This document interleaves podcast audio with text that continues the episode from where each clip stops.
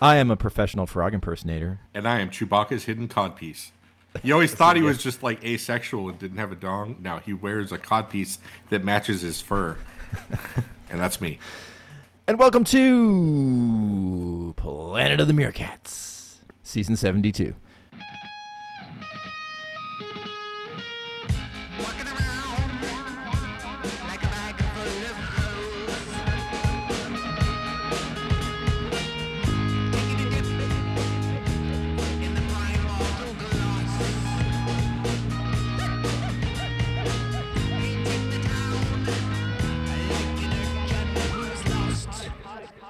Yeah, dude, so it's been five months Has it been since our last episode. Five months? Wow, that's crazy. It's been five months. It's been too long since I've heard your dulcet tones, my friend. All right, what are we drinking today? Uh, I'm drinking Folgers coffee. Oh, man, Folgers, yeah. dude. You're bringing you're bringing back the O G the, nineties the, the, It's the best part of waking up. God, that's offensive to me in, some, in, in many ways, Dave. What, what you should do is give me some coffee tips so I can improve my coffee game. Because usually, I mean, if I'm not getting it out, which I hardly ever do, I will get uh, Target brand coffee and Folgers. Mm-hmm. So like, I don't think that you want to go down this road.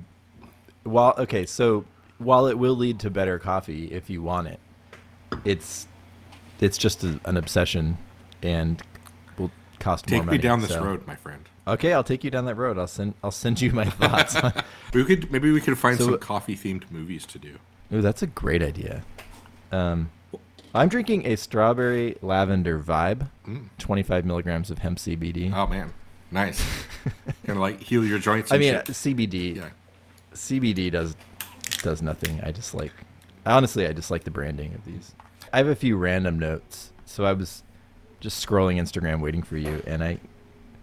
got on this like Stranger Things account, and they have this like hair swap for the characters. It's not really a hair swap. They just made they made all the male characters into females and the female characters into males. So it's like a... And I have to say, all the all the, the the the male characters look really great as even girls. even um, um uh, Mike. Yeah, even with Mike with his giant beak. Yeah, he looks he looks pretty good. Um Millie Bobby Brown looks she looks pretty good as a guy. I have to yeah, say. I gotta say that was the one thing that kind of took me out of Stranger Things, the last Stranger Things season, is mm-hmm. Millie Bobby Brown is like a model now, and so mm-hmm. they were trying to like make her seem young and like ugly, and it just yeah. really didn't work. What other movies have you seen lately? Oh man, let's see. I saw Nope. Did you see that? I have that not. was really good. It just it, it really kind of solidified, I think, Jordan Peele as like one of the, the premier filmmakers of our time. Like it just felt really original. Mm-hmm. It was a nice new point of view, and I don't know, it was just an interesting take. He kind of left just enough un- unsaid that leaves you questioning stuff at the end. And I don't know. He I think his movies are going to be looked on really favorably. There's going to be some new Planet of the Meerkats podcast in thirty years. Doing a show on Jordan Peele movies. I I think Kiki Palmer is like a really magnetic person. One reason I wanted to see it is I, I feel like she's just really compelling yeah. as a individual, but as but as a actress as well. So that seems exciting. Um, Daniel Kaluuya and I've her heard, had really great chemistry as brother and sister. Yeah, yeah. I've heard it's just it's kind of a departure a bit because it's more sci-fi than what he's done in the past. Yeah. I, I'm I'm I'm anything that involves killer aliens. I'm assuming they're killer aliens. They don't ever really resolve where the, the thing comes from, the things or the thing. I'm not going to say much, but they don't ever really resolve where it comes from. They just sort of confront it, and then like they don't get any answers. So it might not be aliens. Maybe not. But maybe.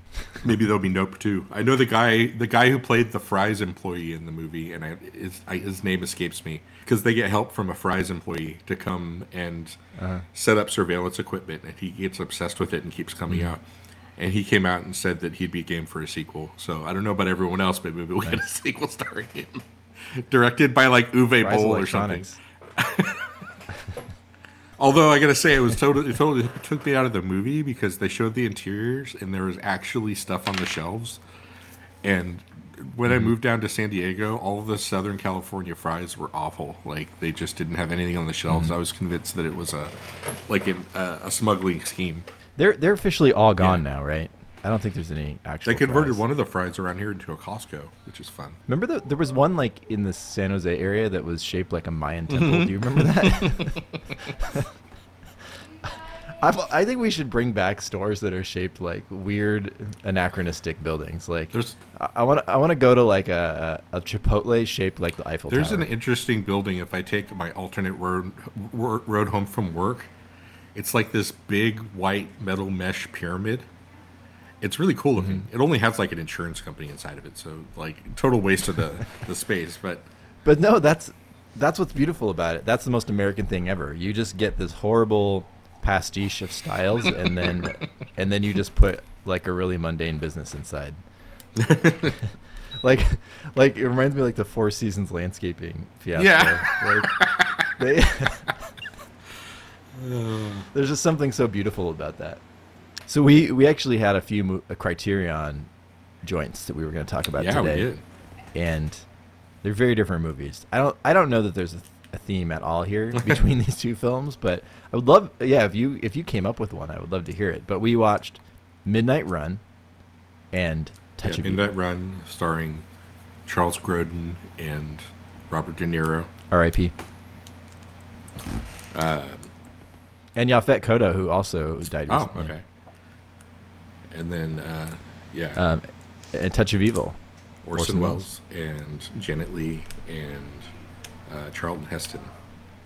Charlton Heston in, in brownface, which is very not convincing, one, and two, uh, yes. inappropriate. So what did you, what, what, which one do you Let's want to start, start with, with uh, here? Midnight Run. Give me your, your ten thousand foot view so on this film. So Midnight Run was...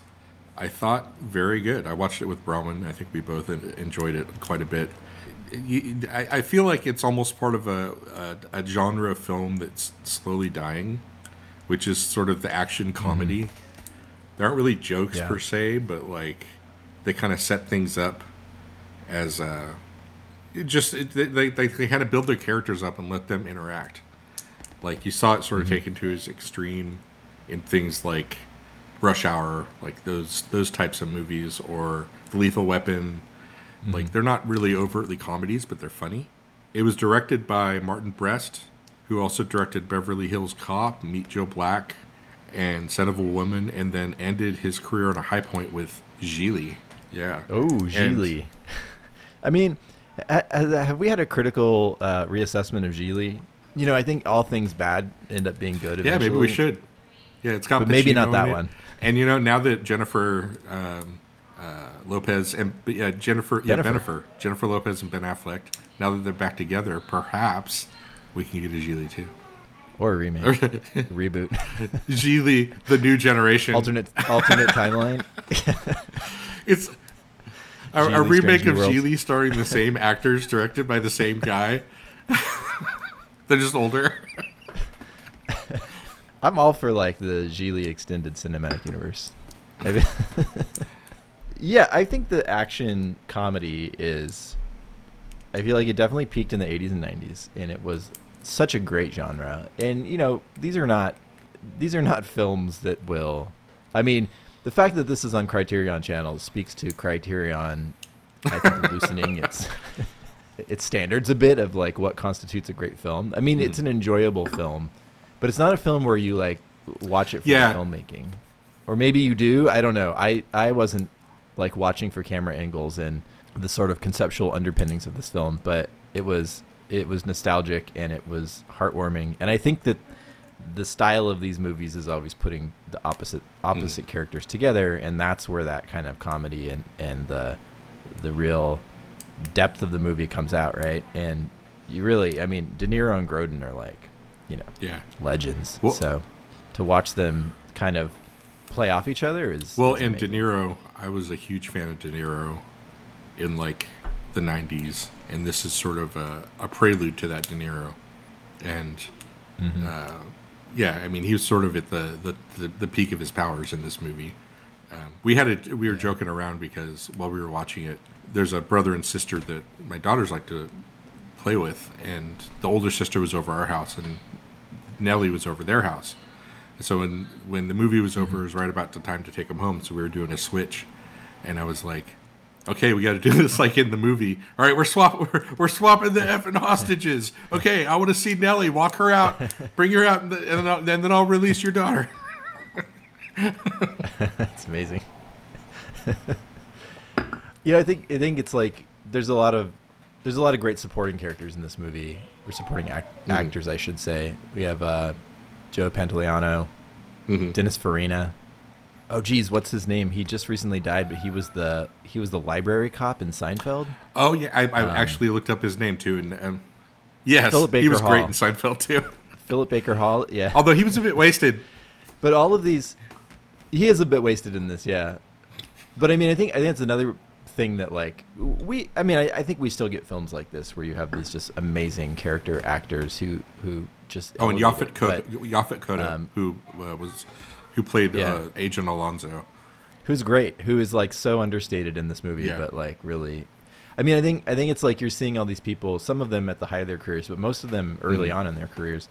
And De Niro specifically, I think it's great to watch a film of De Niro before he just becomes De Niro. Like he's he's obviously like a big mm-hmm. star at this point, but he's not yeah. playing himself. You know, like there are all these actors that do that, and I saw. You know, I think that's what's great about character actors is that they, they have a level of anonymity still to the point where they can kind of disappear. Well, and I think role. so. I, I we we saw the League of Super Pets, which is another one of those movies that probably will, ne- will never appear.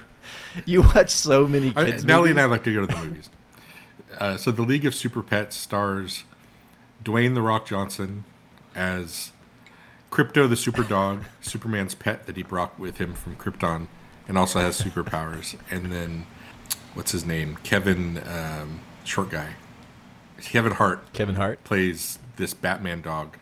And the movie was fine. It was entertaining. We laughed. But, like, I'm kind of sick of these movies just casting big Hollywood stars. Like, let's bring back voice actors. Mm-hmm. I think it's so much more interesting. Yeah, totally. You know, because really what you were watching is The Rock and Kevin Hart banter. It's not, they don't mm-hmm. really do anything yeah. special. It's just them. Um, exactly. Yeah, it's just, and it, it's funny to put that in a kids movie because like Nellie doesn't know who who Kevin Hart is, or like doesn't understand. Like as an adult, you're watching that, you're like, oh, yeah. Kevin Hart is playing Kevin Hart. But like Nellie's like, why is this? Why is this dog like? Yeah, acting like yeah, this? Exactly. Speaking of voice actors, or just voice in general, but how do you feel about the A S M R videos? Do you, do you, do you ever watch So these? I actually saw my first A S M R video the other day on the revival of Beavis and Butthead. Yes. So, oh, really? Which is, I highly recommend it. It's very funny. It's on Paramount Plus. And uh, okay. they watch an A S M R video and they're like whispering. It's so weird. Like, it's so weird. I mean, I guess I get it. It's like relaxing and stuff, but it just seems, I don't know. I wouldn't. I wouldn't sit down and watch it by choice. I mean, I feel like there's layers to it. There's also Maybe. different genres. I feel like some of it is about relaxation. Also, some. I think there's definitely like a, a an erotica component hmm. to it. I think we yeah, should do an know. A S M R video where I build Legos, and then like we sing in like barely audible. I mean, a Lego one would be actually. A Lego one would be cool. Just the sound. I wonder of all if I if I can make my microphone pick up a Lego clutch. Let's see. Can you hear it? Yeah, but you need to get yeah. a much higher quality microphone to really do an A S M R video. All right, so uh, Touch of Evil. Okay, we we got to talk about the Mexican got? in the room, or rather the the non-Mexican in the room. Yeah. yeah. Which, I mean, so Charlton Heston was in brownface, and he mm-hmm. didn't, what I, I mean, so obviously that's a big no-no now. But I guess what I did appreciate is he didn't make any attempt to do like a stereotypical, like this was not Mickey Rooney in Breakfast at Tiffany's. It was just basically Charlton Heston mm-hmm. being Charlton Heston, but in brownface. All things considered, I think overall it's probably re- relatively non-offensive as, yeah. as these things go. It could have been so much worse. I don't know that any of the actors they cast in roles of Mexicans were yeah, that, that was my other observation. Like all the like all the like young thugs were like all just white dudes in leather jackets. Like they were just like it, a motorcycle gang. I don't really. Did you notice the tweaker who like couldn't stand still? I yeah, was like, yeah. what is he on? Is is he supposed to I mean, be on, on marijuana? Like the whole thing was so it was so weird because it's like I don't know, as a late fifties movie trying to represent like this burgeoning drug culture, and like the, it just like didn't capture anything correctly. It all just seemed really fake and really, I think, took away from the impact of the movie. Like the weird night clerk at the hotel and like his weird facial expressions and weird nervous tics was strange. And yeah, I had I had the same the same notes on the, the, the night clerk guy. I was like, what the hell is this guy doing? He seemed like he was almost in a, just a different yeah. a different movie. Like uh, you know, and yeah. I got the impression that Orson Welles, who co-wrote this movie, and it's based on a book as well, but he, he I guess adapted it. He wrote the part for himself, his young version of himself. But like mm-hmm. he plays the yeah. the huge, drunk, corrupt corrupt cop in the movie, so he's the villain. And he did look uh, very sweaty and yeah. I mean the the whoever was in the sweat department on this movie did I a honestly really was they... was a little bit concerned for him. I was afraid he was going to die of a heart attack like mid movie. On set. I think looking at the, the, the bigger picture about this movie and why it's famous, it seems like there was a lot of the controversy around the the the editing of the movie, like kind of enhanced its mystique. Orson Welles wanted it to be edited in a very specific way, and the studio did what they wanted to do, and he was upset about it. And it wasn't until forty years later or thirty years later that the director's cut actually came out. And what I read about it was it's this whole... structurally, it's all set up to to mimic the sort of stages of a bullfight. And if you didn't know anything, which I don't, about bullfighting, you wouldn't know that at all. That mattered to Orson Welles, that it was pretty exacting, regardless of whether the viewer picked up on that.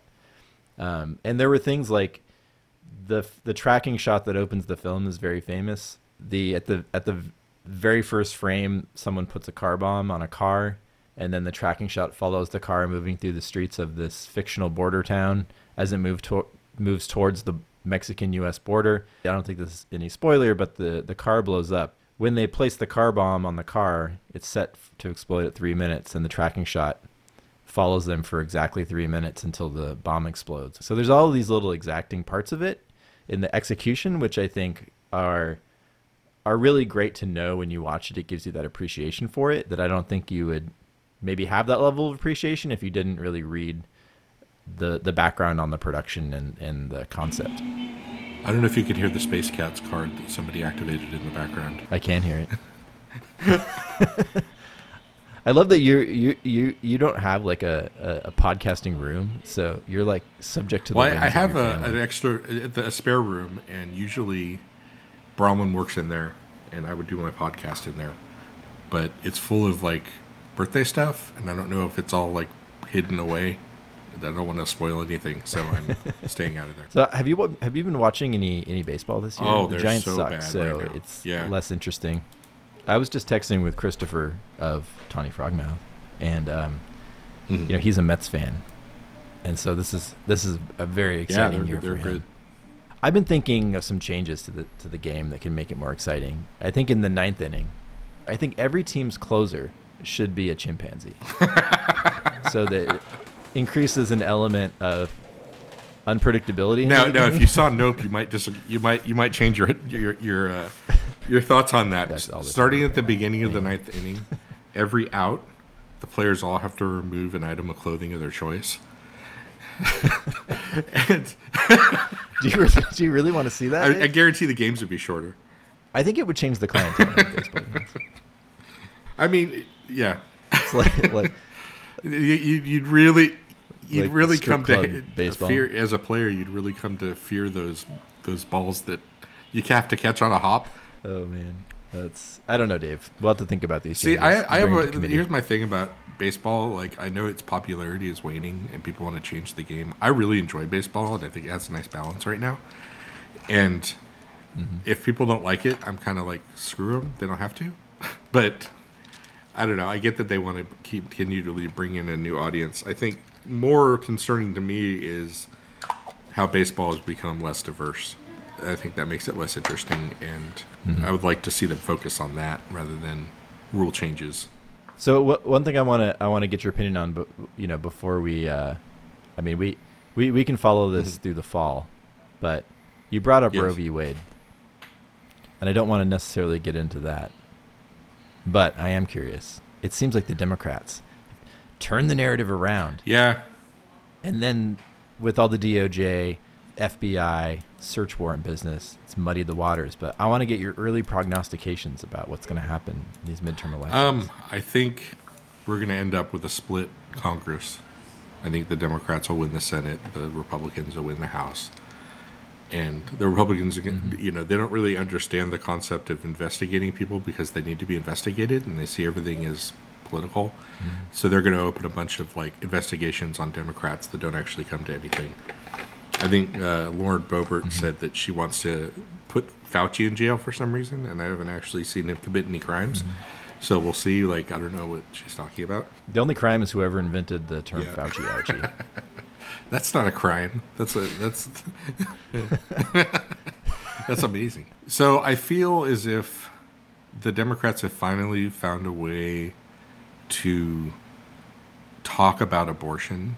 I feel like Roe v. Wade, in one sense, kind of stunted the conversation because it let people who didn't feel strongly about it just kind of step out of the way and let the extremist fringe on both sides have it out. Mm-hmm. And now that it's sort of back, and, you know, I think voters are being faced with considering exactly what that decision meant. I mean, you saw in Kansas, Kansas, Kansas that...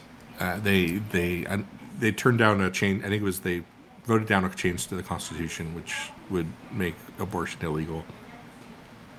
And um, you know, I, I feel like the answer for this, with the, like the answer for a lot of things, is there's a middle ground, and as long as the the fringe elements dominate the conversation, we're never going to hit that middle ground. And there's also a lot of bad information. You know, pe- people in pro-life love to talk about late-term abortions. Well, like, such a small fraction of abortions actually happen late-term. Most of them happen at the beginning. Um, there's a lot of privacy issues that are intertwined with this. So, I mean, I feel as if we're going to end up with, like, some sort of new balance at some point in the future, and this issue is going to stop dominating the national conversation, um, which is something that I've hoped for for a long time, because I think it's... It's an ugly issue that nobody can talk about intelligibly. Have you gotten in any street fights over this? Nope. I've I've, I've been trying to keep my head down. And also, you know, mm-hmm. in California, this is a bit of a moot point. I mean, we're unless there's some law passed on the federal level that overrides California California's laws. Um, I don't foresee anything changing in California. I want you to get a large truck with one of those f- flags mounted in the bed. You know what I'm talking about? The trucks with yeah. the Trump flags. With the, like, I, I want you to get one of those, but I want it to just be like, I want the flag to just be like the M S T or something like, or or just like a picture of your kids. He's like, I love my just family, like, and there's pictures of them on the flag. yeah, I just I want to take back both giant flags and trucks. So one last note about baseball. The other day I was listening to Center Field by John Fogerty, and. Mm-hmm. In that song, he talks about the brown-eyed handsome man. Like, I think that there's an element of sex in baseball that we're leaving, we're leaving on the table. Um, mm-hmm. Yeah. The first thing we need to do is get rid of the, the dumpy well, I pants. Mean, people need to start wearing the stirrups again. It's so funny you say that, because I initially tried to name this this squadcast it, the Saggy Pants Club, but for some reason it wouldn't let me because of this. So, like, it... I don't know. They changed their interface, but that's what ba- that's what baseball is. It's just the Saggy Pants Club now. When you watch like Ferris Bueller's Day Off, and they're like mm-hmm. at the Cubs game or whatever, and like the baseball players, like they all have yep. the high stirrups and the, the short pants, and it it's classic. And like their butts are like clearly defined. And now it's like, where's the butt? Man? You can't find that button there. Oh man, yeah. I remember now. Now this is really going off. I remember there was a. I think it was a.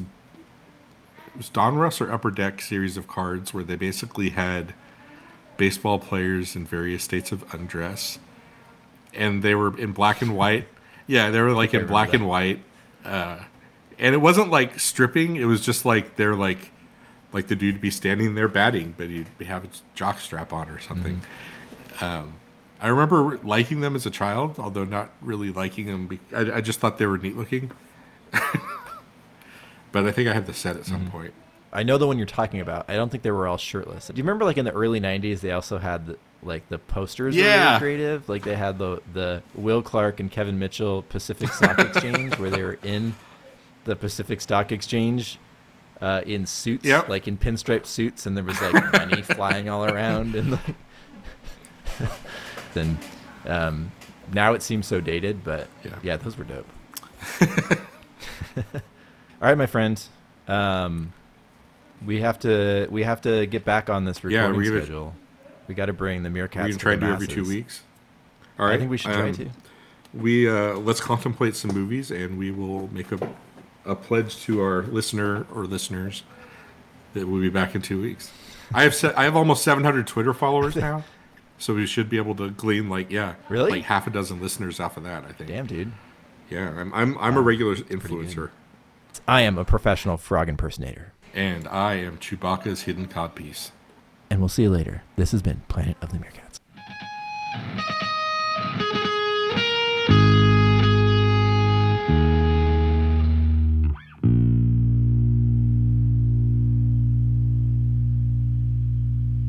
The Meerkats are David Garrison and Neil Fries. Our theme song is by the one and only Tawny Frogmouth. You can subscribe to Planet of the Meerkats wherever you get your podcasts. And you'll find links to all of our social accounts at planet of the meerkats dot com.